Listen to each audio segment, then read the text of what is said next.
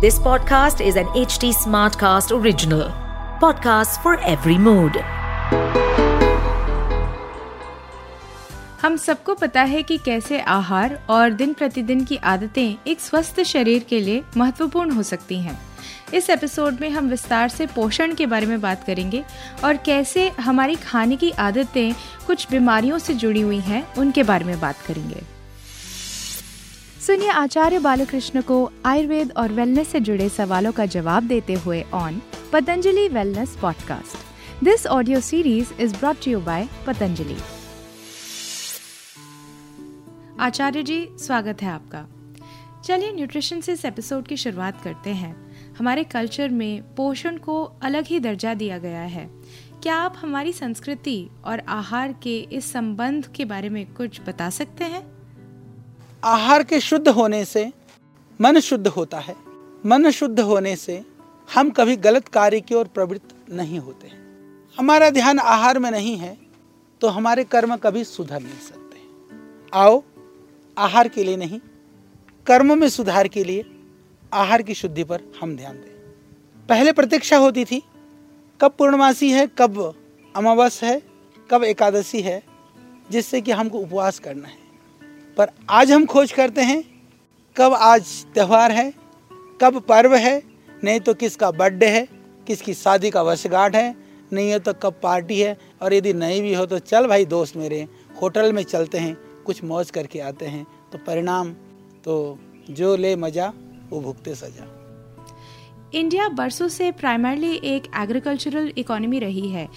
यहाँ तक कि हमारे त्यौहार भी ज़्यादातर मौसम के बदलाव का ही प्रतीक होते हैं। पर आजकल यही त्यौहार एक ओवर इंडल्जेंस का भी प्रतीक बन रहे हैं। ऐसे में आपका क्या कहना है?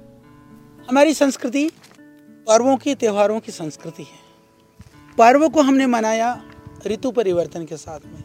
चाहे वह होली हो, दीपावली हो, दशहरा हो, ये सब जब ऋतु का परिवर्तन होता है, तब ये त्यौहार आते हैं। उसके हिसाब से हमारे यहाँ पकवान और खाने पीने की चीज़ें भी बनती हैं। वो खाने पीने की चीज़ों को बीमार होने के लिए नहीं, ऋतु परिवर्तन के अनुसार शरीर की आवश्यकता की पूर्ति के लिए किया जाता था। परंतु आज शरीर की आवश्यकता की पूर्ति के लिए नहीं, हम रोगों के आमंत्रण के लिए त्योहारों को मनाते हैं तो सावधान त्यौहार मनाने का उत्साह बना रहे, इसके लिए उत्सव मनाइए, उत्सव हमारे रोग का कारण न बने। पर आचार्य जी अगर हमारा आहार इतना पौष्टिक है तो हमारे देश में संगीन बीमारियाँ जैसे डायबिटीज़ हार्ट अटैक वगैरह, ये सब बढ़ क्यों रही हैं? भारतवर्ष पर्वों की, त्योहारों की, परंपराओं की, ये संस्कृति का एक बहुत बड़ा यह देश है। पूरी दुनिया हमसे संस्कृति सीखती है, हमसे परंपराएँ सीखती हैं। हमसे आहार की विविधताओं को सीखते हैं। आहार की विविधता हमारी ताकत है, हमारी शक्ति है। बाकी यूरोप और अमेरिका जैसे देशों में उनकी मजबूरी है कि बासी भोजन रोग कारण हमारे यहाँ कहा गया कि रोग का कारण, जो रोग से कारणम जो बासी भोजन है, उसको माना गया है। तो हम ताज़ा भोजन करते थे, गर्म भोजन करते थे उन पाश्चात्य लोगों के चक्कर में हमने बासी भोजन शुरू किया। तो लोग तो बीमारी से निरोग होने की तरफ़ जाते हैं। हम इतने बुद्धिमान हैं कि हम स्वस्थ कर आहार खाते थे। स्वस्थ कर का आहार से हमें संतुष्टि ना हुई और हम बीमार करने वाले आहार की तरफ़ हम चल पड़े। हमारे देश में रोटी, सब्ज़ी, दूध, भात, साग खा करके कोई मोटा बेडोल और बीमार नहीं हुआ है। अमेरिका जैसा देश आज परेशान है फास्ट फ़ूड जंक फ़ूड से और जो बासी भोजन से, वो प्रयास कर रहे हैं कि हम अपने बच्चों को उनसे कैसे बचाएँ। आप सौभाग्यशाली हैं, आपके बच्चे बचे हुए हैं, उनको उन फास्ट फ़ूड और जंक फ़ूड की संस्कृति में मत धकेलिए। मिले हुए स्वास्थ्य को खोना बुद्धिमत्ता नहीं, ये मूर्खता है। बिल्कुल। ये बताइए कि एलोपैथी के साथ साथ लोग अपने खाने पीने में क्या बदलाव ला सकते हैं, जिससे कि उनका कोलेस्ट्रॉल कंट्रोल हो सके? जब रोग की बात आती है, हम भयभीत हो जाते हैं। कोलेस्ट्रॉल बढ़ते ही हमको लगता है कि ज़िंदगी भर अब कोलेस्ट्रॉल बढ़ेगा तो हार्ट बिगड़ेगा। मैं कहता हूँ, घबराइए मत। प्राणायाम करिए, पतंजलि का लिपिडोम का आप सेवन करिए। और कुछ नहीं तो अर्जुन की छाल का काढ़ा बना करके पीना शुरू कर दीजिए। आप स्वस्थ रहेंगे आपका कोलेस्ट्रॉल नॉर्मल हो जाएगा। कोलेस्ट्रॉल को दूर करने के लिए बहुत सारे उपाय हैं, बहुत सारे उपायों में से सरल उपाय है। लौकी का जूस थोड़ा पुदीने का रस डाल दीजिए। पुदीने, हरे पत्ते डाल करके रस निकाल करके पीना शुरू कर दीजिए। उससे भी आपका हृदय स्वस्थ, निरोग और बलवान बनेगा। आजकल दिल की बीमारियाँ तेज़ी से बढ़ रही हैं। आए दिन जवान लोग असामयिक मौत मर रहे हैं। One of the reason is heart attack और ऐसा भी नहीं कि ये आलसी या अस्वस्थ लोग हों। देखा जाए तो हार्ट डिज़ीज़ एक तरह से साइलेंट किलर बनता जा रहा है। ऐसे में लोग अपने बचाव के लिए क्या कर सकते हैं? आजकल ऐसी बातें सुनने में बहुत आती है कि बहुत चारों तरफ़ हृदय की बीमारी बढ़ रही है, चारों तरफ़ हार्ट अटैक हो रहा है, जवाने मौत हो रही है। पीड़ा की बात है, दुख की बात है, पर समाधान भी तो हमारे पास है। आइए हृदय मृत का सेवन करिए और आप लौकी का जूस का सेवन करिए। दालचीनी डाल करके अर्जुन का छाल का काढ़ा बना करके पीजिए। उससे आप निरोग रहेंगे स्वस्थ रहेंगे आपका हृदय मज़बूत बनेगा। किसी भी घर में असमय में हृदयाघात से मृत्यु की दारुण कहानी आपको सुनना नहीं पड़ेगा। तो आपके हिसाब से लगभग सामान्य उपाय हैं कोलेस्ट्रॉल और हार्ट डिज़ीज़ से बचने के। um, आचार्य जी, अब मैं आपसे न्यूरोलॉजिकल डिसऑर्डर्स के बारे में जानना चाहूँगी। 2016 में एनआईएच के द्वारा की गई स्टडी के अनुसार लगभग 30 मिलियन लोग किसी न किसी प्रकार के न्यूरोलॉजिकल डिसऑर्डर का शिकार हुए हैं। पतंजलि ने इन डिसऑर्डर्स के नियंत्रण या निर्वाण के लिए कोई दवा इजाद की है क्या? पहले बहुत कम सुनने को आता था न्यूरोलॉजिकल डिसऑर्डर्स के विषय में, कि स्नायुगत दुर्बलता या विकृतियाँ हमारे देश में बहुत कम होती थी और इसको आयुजन्य व्याधि मानी जाती थी। वृद्धावस्था में ही कुछ लोगों को ऐसी स्थितियों का सामना करना पड़ता था। आज जवान हो, इवन बच्चों को भी ऐसी परिस्थितियों का सामना करना पड़ रहा है। तो बहुत सरल उपाय है। आप पतंजलि का न्यूरोग्रिट गोल्ड जो है, उसका सेवन करिए और न्यूरोलॉजिकल जो प्रॉब्लम्स है, उससे बचिए। मात्रा छोटा बच्चा है तो एक एक बड़े हों तो दो दो ले सकते हैं या आपको सावधानी के लिए करनी हो तो एक एक भी ले सकते हैं। आपके हर शहर में पतंजलि के चिकित्सालय हैं, स्टोर हैं, वहाँ जा कर के वैद्य से परामर्श करके आवश्यकता के अनुसार आप उन औषधियों का सेवन कर सकते हैं। नाउ, स्ट्रेस का ओवर ईटिंग से और इंडिया का मीठे से एक बहुत ही गहरा संबंध है। शुगर ओबिसिटी की कोमॉर्बिडिटी है, पर these days sugar is also prevalent amongst children कभी ये बच्चे जेनेटिकली इनहेरिट करते हैं इस बीमारी को तो कभी माँ के थ्रू प्रेगनेंसी के दौरान। और कभी ओबिसिटी के कारण।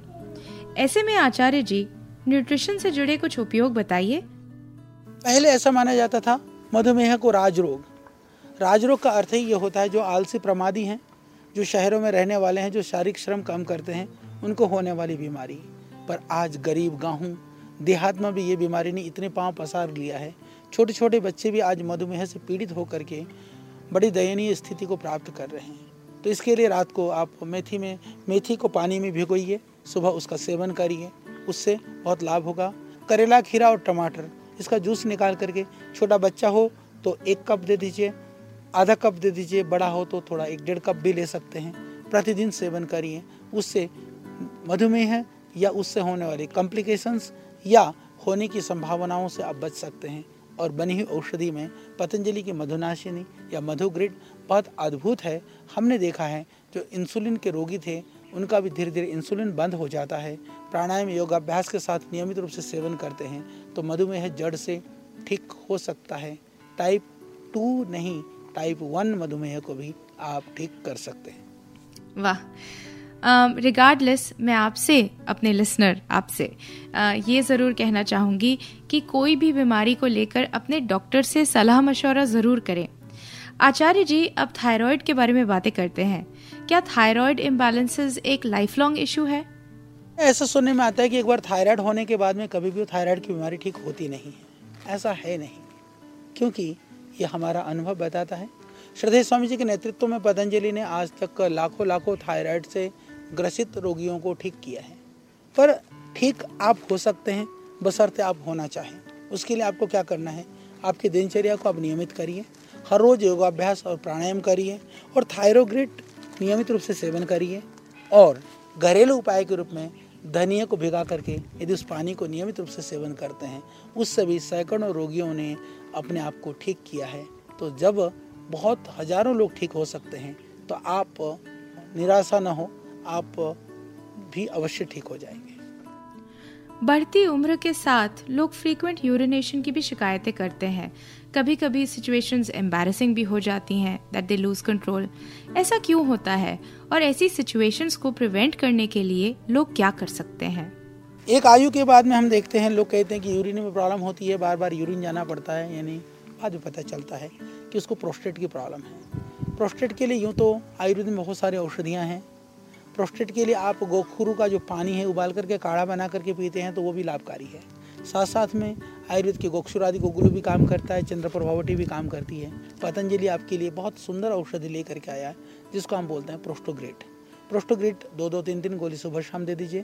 प्रोस्टेट की जो परेशानी से आप मुक्त हो जाएँगे और प्रोस्टेट होने की संभावना भी लग रही हो तो कम से कम एक एक प्रोस्टोग्रेट आप ज़रूर शुरू कर दें। सिर्फ़ प्रोस्टेट के लिए नहीं, एक आयु के बाद में शरीर की क्षमता को, रोग प्रतिरोधक क्षमता को ठीक रखने के लिए भी वो बहुत ही लाभकारी है और बहुत ही कारगर है। हम्म।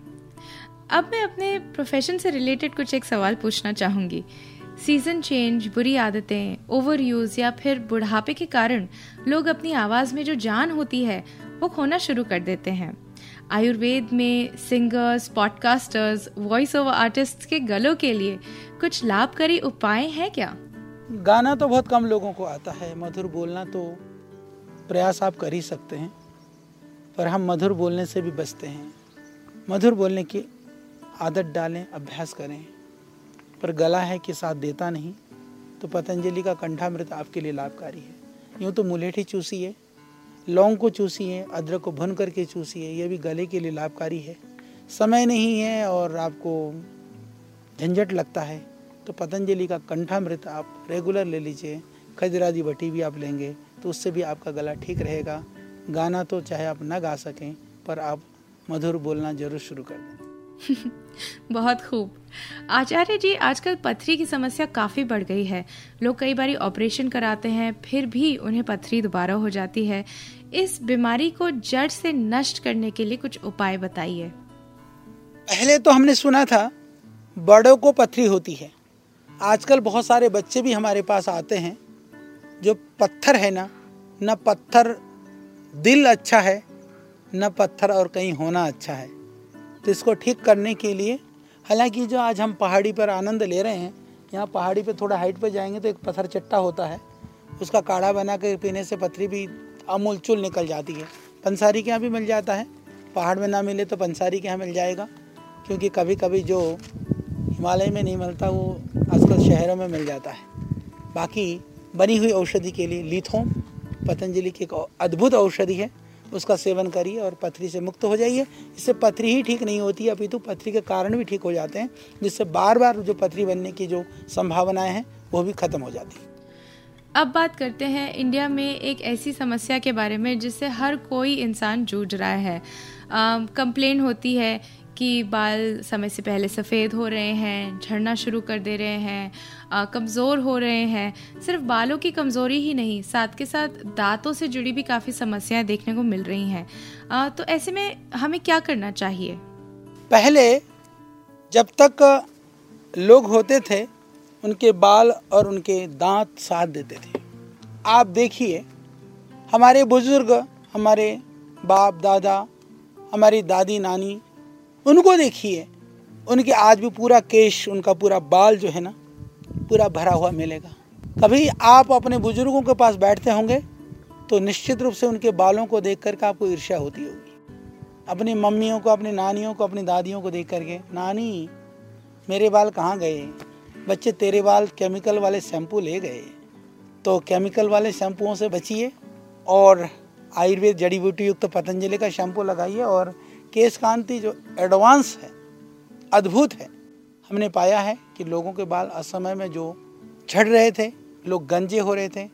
गंजे होने से बचे हैं। आप भी बचिए। और कुछ गंजे कहते हैं, हमको कम लाभ हुआ। मैं कहता हूँ, पूरे गंजे होने से तो बच गए।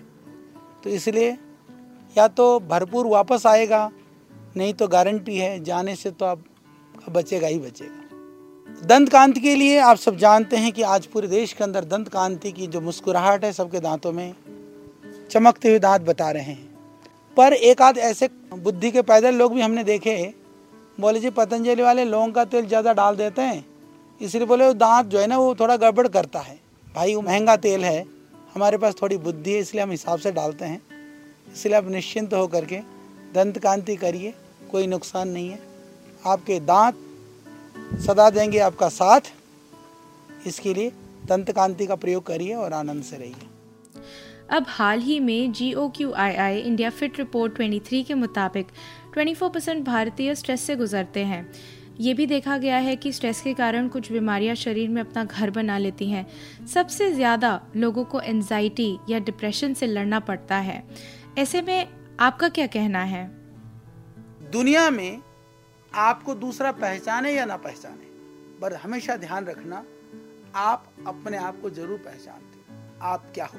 कई लोग जाते हैं ना, आजकल तक फ़ैशन भी बन गया है, चाहे वो ठीक है, उसकी अलग महत्ता है, ज्योतिष है, वास्तु है, या अलग अलग तरह के जो जानकार लोग हैं जाने का, पर फ़ैशन हो गया है। मेरे पास भी लोग आते हैं, मैं वैद्य हूँ तो आते ही लोगों के मन में एक भाव रहता है जा के बस, नाड़ी दिखा दें, मैं नाड़ी पकड़ूं कि हाँ भाई जी ने जो है नाड़ी देखी और मैं धड़ा धड़ बता दूँ। अच्छा मैं क्या बताऊँगा, ये बताऊँ जो तुम्हारे पास नहीं है, वो बता सकता हूँ क्या? जो है, सुबह तुम्हारा पेट साफ़ नहीं हुआ, तुमको पता है, बिना लैट्रिन करे घूम रहे हो। मैंने ये बता दिया, तुमको लगता है वह, कमाल कर दिया भाई जी ने। मतलब मुझसे सुनना है तुमको। तुम खू खू करके खांस रहे हो, रात भर सो नहीं रहे हो।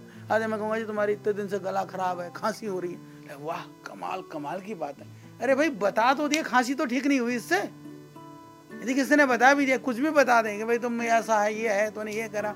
लोगों को यही रहता है, उनको लगता है कि ये तो एक कोई नई चीज़ हो गई।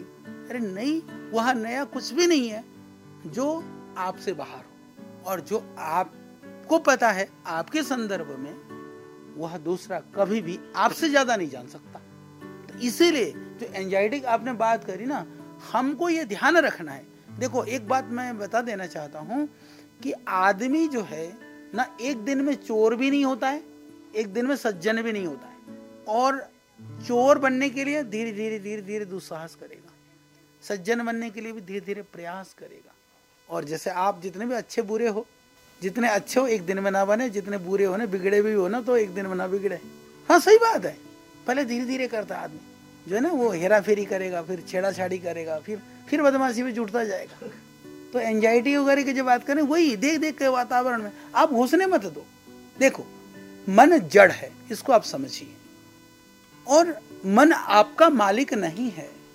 आप मन के मालिक हो। यदि ये बोध बना रहे, परिस्थितियाँ भले ही प्रतिकूल हो, आप कभी परिस्थितियों के गुलाम नहीं हो सकते।